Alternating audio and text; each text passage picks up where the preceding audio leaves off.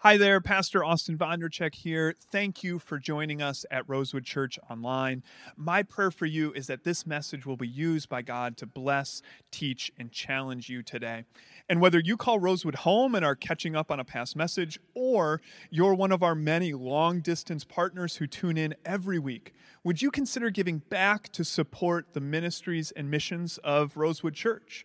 You can do so easily through our website, rosewood church dot org. And if you're listening and you're local to the West Michigan area, we would love to have you in person when the time is right for you. Again, I pray this blesses you and helps you grow in your love of Jesus Christ. All right, well, hey, welcome back to our series for the summer dedicated to the letter of Colossians. Uh, we are going to pick up actually right where Pastor Dan Eisner left off last week. Um, the last couple verses that, that Dan uh, read from when, when he was here joining us last week um, is, is um, he was talking about kind of these, these slick guys that were coming into town, um, that were coming into town and... Um, And and for some people, they were seeing what these what these other teachers were, were bringing, and they were saying, oh, well, maybe it's like a different kind of flavor of Christianity or flavor of what, you know, what have you. But but Paul, um, as we're going to see, he gets into it, and he's like, no, no, no, these are not these are not just like good speakers. This isn't like a different, like a slight variation or a little different flavor of, of what, what I'm trying to teach you and what the other apostles are trying to teach you. He's saying like, no, these guys are, they're liars. You don't listen to them. They're, they're the best kind of liars, too, frankly, because the, the best lies are the ones that are um, that have a kernel of truth, right? They're plausible. Those are the best plausible lies are the are the the, the best lies in terms of being able to, to get people to kind of come along with it. And so uh, what he's going to do is, as we read, we're going to start in Colossians two twenty, um, and then we're going to cross over into chapter three a little bit as well today, um, is that for one, Paul's going to kind of call out uh, what these guys are teaching and, and what's wrong with it. Um, but then he's also, like, that's kind of the defensive side. Then he's going to go on the offensive, and he's going to remind them, like, hey, this is your identity. This is who you are. So that when you hear these things, these false things, um, that you know what's true, and you'll be able to judge things and, and even, you know, judge these teachers to know whether they're whether they're right or wrong, whether they're full of it uh, or or they're being truthful. And so here's how it, here's how it starts uh, in, in Colossians two twenty. He says, since you died with Christ to the elemental spiritual forces of the world, why, as though you still belong to the world, do you submit to its rules? Do not handle, do not taste, do not touch. These rules, which have to do with things that are all destined to perish with use, are based on merely human commands and teachings. Okay, so so in other words, don't let these plausible arguments and these man-made traditions uh, and, and religious traditions and, and kind of ways of doing things, don't allow them to trump the actual word of God. So he says, such regulations indeed have an appearance of wisdom with their self-imposed worship, their false humility, and their harsh treatment of the body, but they lack any value in restraining sensual indulgence. We're going to stop there, and that last line is what going to be what we kind of focus most on here, because Paul is, is going to be get, he's getting into and he's going to continue with his um, behavior management over grace routine, which he is is really good at. Uh, uh, Paul, if Paul is just he's an ambassador of the gospel, he's an ambassador of, of grace, of salvation by grace, and and so um, he's going to get into this a little bit. And that last line about all these kind of rituals and traditions and self-improvement tactics. He says they, they ultimately lack any value in restraining sensual indulgence, um, which in other words kind of means uh, works righteousness. It's a losing game. Okay, it's a game. You want to if you want to play it, it might look attractive, but everybody loses in works righteousness. Now here's here's what I mean by that. Just kind of kind of uh, pull that apart a little bit more here. Um, play along with me here. Say, for instance, uh, you're imperfect. Okay, so we're all going to be imperfect, so we're all going to have the same starting point here. So, so as imperfect people, uh, when you manage your behavior, when you try to manage your behavior uh, under your own strength, rather than relying on Christ to be the one that that that presses you into that mold, allowing God to press you into the mold to make you Christ-like, and in so doing help you to see the, your need for a Savior. So as opposed to that, just kind of taking behavior management as your religion and just making it all about what you can accomplish under your own strength and your own abilities and your own will and your own discipline, Okay? When, when you do that, um, you may, you, you, you will probably have some success in eliminating bad habits. You may be able to change some of the sinful patterns in your life simply by your own, uh, by your own strength. But what happens when you conquer a pattern of sin in your life is that the power uh, that helps you conquer that sin, it becomes your Savior. When, when you conquer a pattern of sin in your life, what, what helped you becomes your Savior. So you might say, well, who cares, right? Like if I'm greedy and I get over being greedy with God's help or my own help, who cares? Like the outcome is that I'm not greedy, right? Or, or what have you.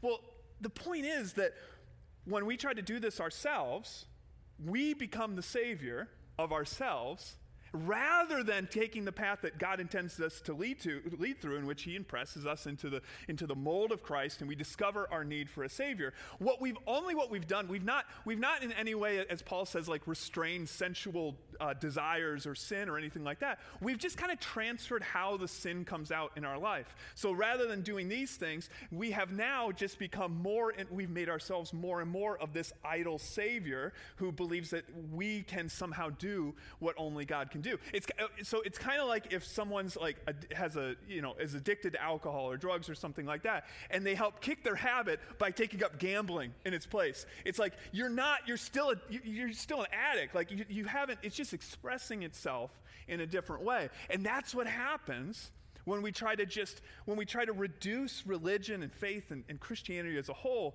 to just being behavior management. Like, I'm just going to try to make myself better, but in so doing, we actually become more and more of our own Savior, more and more of our own kind of, uh, of our own idols of the making. So instead, Paul tells them to first remember who they are. Remember that they have, have died with Christ. And, he, and he's been talking about this for the whole letter at this point, right? But you have died with Christ, so you've died to these sinful desires, but but death to sin is not the end, that, that death to sin precedes life with Christ, and so that's where, where he goes next, okay? So Colossians three one, he says, since then, you have been raised with Christ. And we are going to stop there, because what you just read is such a big deal.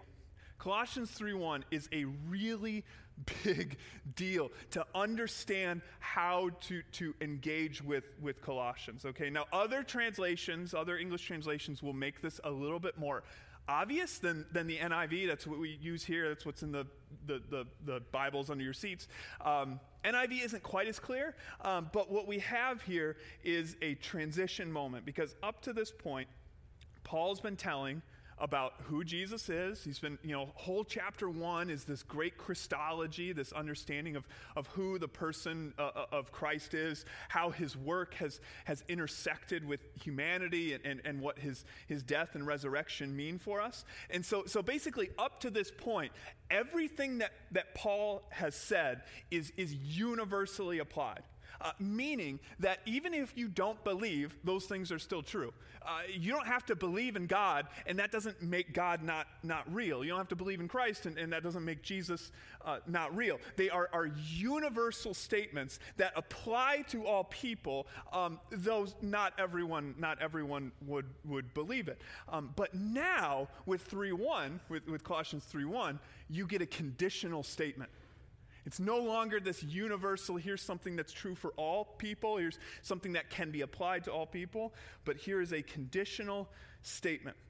Okay, now other translations, um, if you read other translations, a lot of them say, if you have been raised with Christ, which just sounds even more transitional. Uh, but basically what comes next is for those who have been raised with Christ.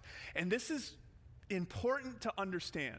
Like any time, for, for now on, for the rest of your life, when you read Colossians, um, especially if you're just like, you know, diving in for one verse or a couple verses or a story here and there, you need, like, you got to know what side of three one you're on, okay? Because, and luckily, it's right in the middle. There's four chapters, so it's just smack dab in the middle, right? But you you got to know which side of this conditional statement you're on in order to, to kind of best interpret and apply uh, whatever it is that, that Paul is saying.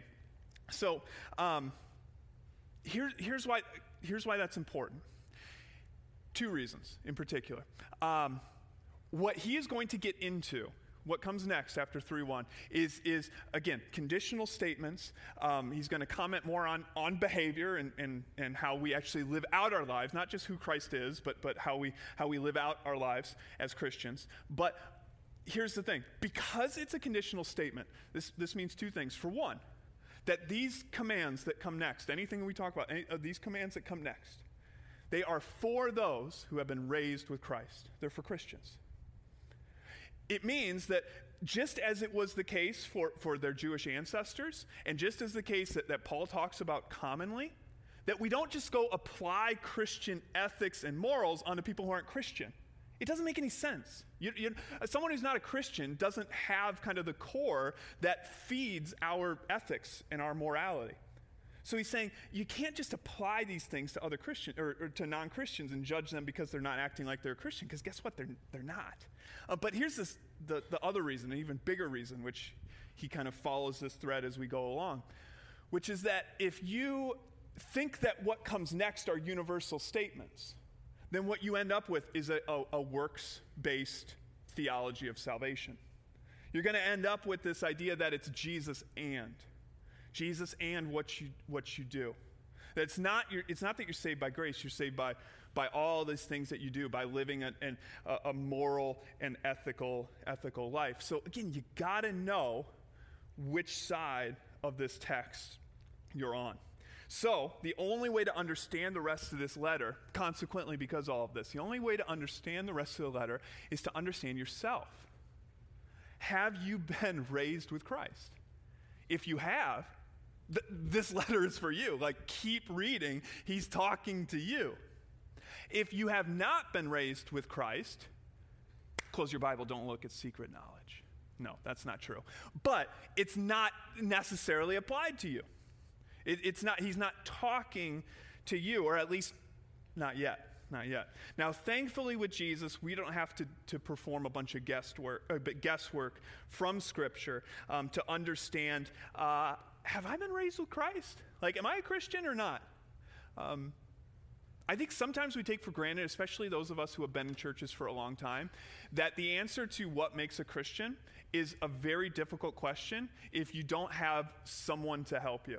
Like someone to talk through it with you.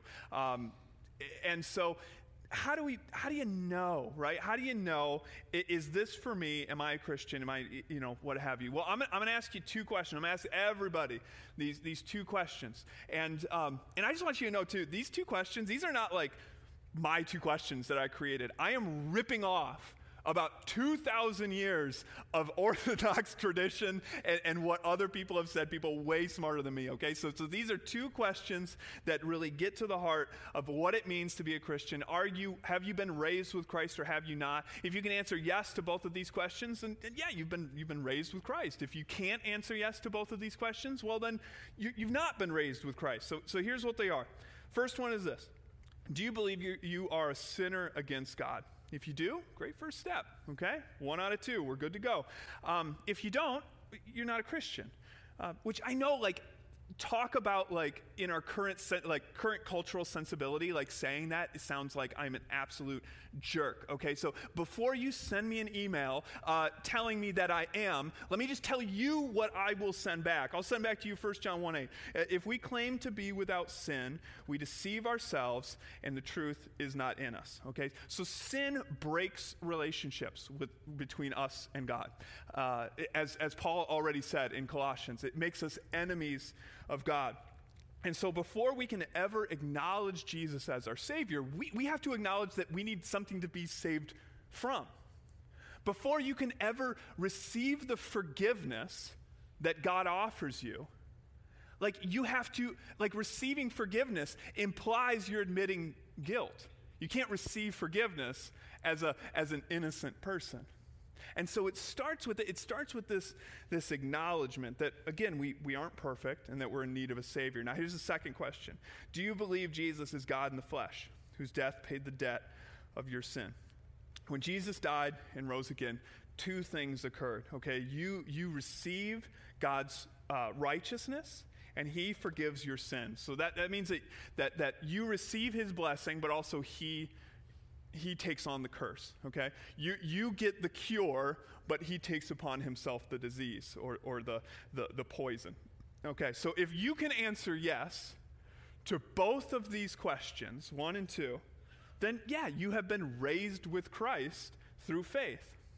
Now, I want to be clear that if you haven't, if you can't say yes to both of these questions, first of all, first off, you are in a great place to answer no. Okay, of all the places, being in a church to answer no is, is great. This is not a place, this is not a museum of saints here at Rosewood. Uh, this is not where, where just religious people come to hear and do religious things. Um, this is and can be a place for people who say no to this. After all, every one of us here, at the very least at some point, said no to all of these questions.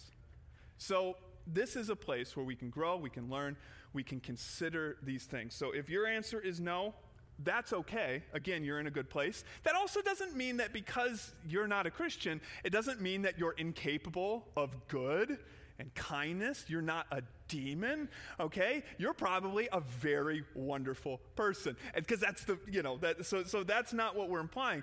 I'm just saying that according to two thousand years of orthodox, consistent teaching and to the witness of Scripture, that this is kind of, this is what it takes. This is kind of the, the irreducible minimum, if you will, the irreducible minimum of what it means to be a Christian. I don't know how you get it any any less than this. And I also think that if you get it any more than this, you just kind of have to start adding works into, you have to start adding Jesus and uh, in, into the, the equation of what it means uh, to be to be a Christian. So these are the two most important questions that any person can answer in, in their life. And And I don't, I don't need you to answer them for me. This isn't about me. I, you, you, you have to, you have to answer this for, for yourself. And um, in fact, if you, if you have never answered yes to, to one or both of these questions, um, at the end of or at the end of this message, I'm going to pray, and I'm going to pray for, for everybody, but I'm also going to pray for you. And I would encourage you to help uh, to, to kind of make this. If this is the first time you're doing it, or maybe it's just something's clicking, or you've you've been in churches for years, but it's finally like, oh, okay, that's. Like, this is what it means.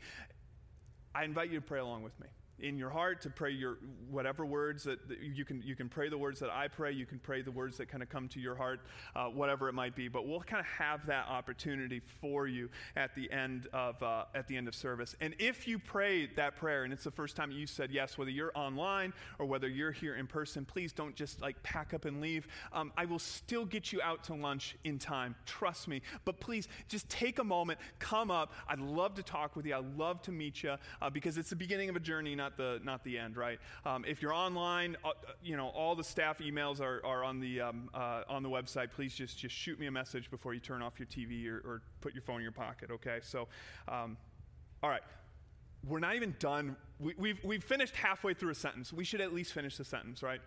Okay, so Colossians three one through four. Here's how we're going to kind of finish up today. He says, "Since then, you have been raised with Christ." So there's that conditional statement. "Set your hearts on things above, where Christ is, seated at the right hand of God.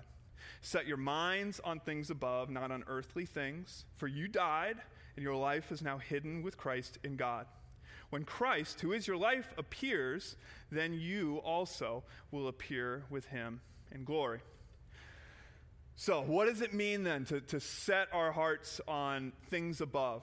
Okay, well, it means a lot. But in the context of Colossians and what Paul is kind of getting at here, here, here's one way that we could think about it, is that a renewed life brings renewed focus. Okay, so the Apostle Peter, his little snafu, his little water walking snafu is a perfect kind of picture of, of what it means to have a renewed focus, what it means to lose that focus, and, and ultimately what it what it takes to kind of maintain that that focus. So so Peter, Peter uh, Jesus comes up to the boat. He, they're all in a boat, and, and Jesus comes up walking on the water and, and, and calls them out of the boat. And Peter gets out of the boat. And, and, and in Matthew four, uh, fourteen, rather, um, verse thirty, he says, he says, when we saw the, when he saw the wind, he was afraid, and beginning to sink, cried out, "Lord, save me." Okay, God calls us to set our hearts and minds on things above, which is, which is really kind of to to refocus our attention on on the the um, to refocus our greatest affections on Christ.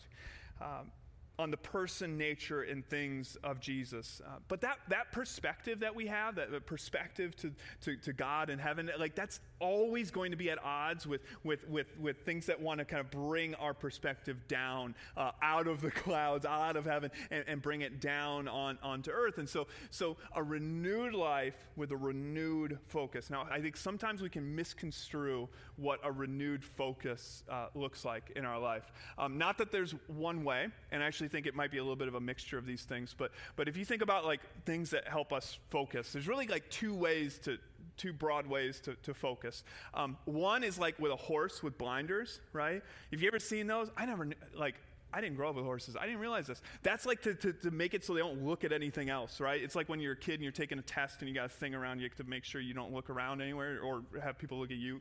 But it's just to, to focus their attention. So they can't see what's going on right or left, right? They can only see what's in front of you. So if you're going to you're gonna live life with blinders, um, what's important is that you're looking at the right thing, right? And uh, uh, so so it's like, okay, all these other things, I'm going to I'm gonna keep them away. And Paul's going to get into actually kind of a, a blinder perspective um, in the coming verse, uh, or in the uh, next week, rather. Um, but then there, there's a second way, and, and I think this is this is... This is a way that, that really kind of helps us to engage with the world a, a, a, in a better way. Um, a renewed focus brings, or a, a renewed life brings renewed focus in the way that we like wear glasses or contacts, right? Like if you have glasses on or contacts right now, uh, the first thing you're seeing is your lens, right? Like you see me, you see you see things in this room, but everything you see is is through the lens, right? You see the lens, the lens first. So sometimes when we when we adopt this kind of blinder mindset instead of a of a lens mindset, and you maybe have met people like this, maybe you're like this, um, but the, the blinder mindset says, okay, I'm a Christian. So that means I have to have like, I have to work in a church or a nonprofit. I have to have only Christian friends. I have to only listen to Christian music and only watch Christian shows and only watch Christian movies and, and uh, only have, uh, you know, again, Christian friends, uh, Christian hobbies, right? Like, like it's just like, Uh, only this subculture of Christianity can, can I possibly exist in, because I'm going to keep these blinders up so I can't see anything else, which is a way of doing it. But however, when we look at, at life through this renewed lens, this renewed focus through a new lens, what we do is we see the things all around us. We continue to see the things around us, but we see them with a redemptive lens, with a restorative lens, with a resurrection lens. So we're no longer blinding ourselves to the things that, to, to the people that God loves, that God came and, and, and died for, but we rather see the world around us, and we see with fresh eyes, with a renewed heart, to say, God put these people, God put these places, God put these circumstances in my life so that there could be a resurrection, a redemptive outcome. And when you have this lens, this renewed lens to see the world in that way, you will see those things happen. The world becomes less of this is bad and evil and this is good, but rather, you know what? There is goodness and beauty all around me. And also the world has been impacted by sin, and nothing and no one is perfect. And so we have this opportunity with a renewed focus to be an ambassador between these, these two worlds and to bring the gospel into the places where, where, where, into the places that we see in our life that we have the eyes to be able to understand. So again, I'm going to pray, and um, and I'm going to just kind of pray for everybody the, the best I can, right? So I'm going to pray for, for renewed focus for us. But again, I'm also going to pray for, for anybody who, who's wishing to say yes, who really, really kind of feels that for the first time in your life, that yes, I, I believe. I believe those things to be true. So let me pray for you. Jesus, we come to you with, um, with humility before your word. God, that uh, that every every opportunity we have, you you are there to, to teach us and to guide us. And so, Jesus, I, I pray that um, as a congregation, that we would that you would give us renewed focus, to be able to see this world the way you saw it, God, to be able to to, to see people the way that you see them. Jesus, you were you were so obsessed with seeing lost people and seeing people that the that the rest of the, the, the religious authorities were like, no, no, no, don't go there. They, they mocked you by calling you a friend of sinners. God, help us to be a friend of sinners. Help us to, to be so enamored with you that we come to see this world through a redemptive lens. And God, I also pray along with any person who, who has not yet taken that step. Somebody here who's, who's maybe gone to church for, for a really long time, who's got a lot of this head knowledge and understands certain things, who can play out the general storyline of the Bible, but God, who, who ultimately perhaps has not said yes to Jesus, to you, God. And so, God, we, we acknowledge that we are sinners, that we have, have stood against you, that we are far from perfect, and that we can't possibly like stand up to your goodness and your holiness. And God, because of, of that label, of that label of, of sinner, that heavy label, we have been separated from you. And under our own strength, there's nothing that we can do to, to possibly bridge that gap. But God, you sent your Son. And through faith, Jesus, we can be made whole. That the, the, the brokenness that occurred due to sin is mended through your death and resurrection. And in so doing, you bring us into fresh life, new life, new life with a renewed focus. So God, I, I pledge those things to be true. I wish for you to be my Savior, my God. And Jesus, we won't get it all right, but to the best of our ability, we will live in accordance with what you have for us in order to love this world and to bring the redemptive hope to this world that is so thirsty for. In your name we pray. Amen. Thank you again for making Rosewood a part of your day.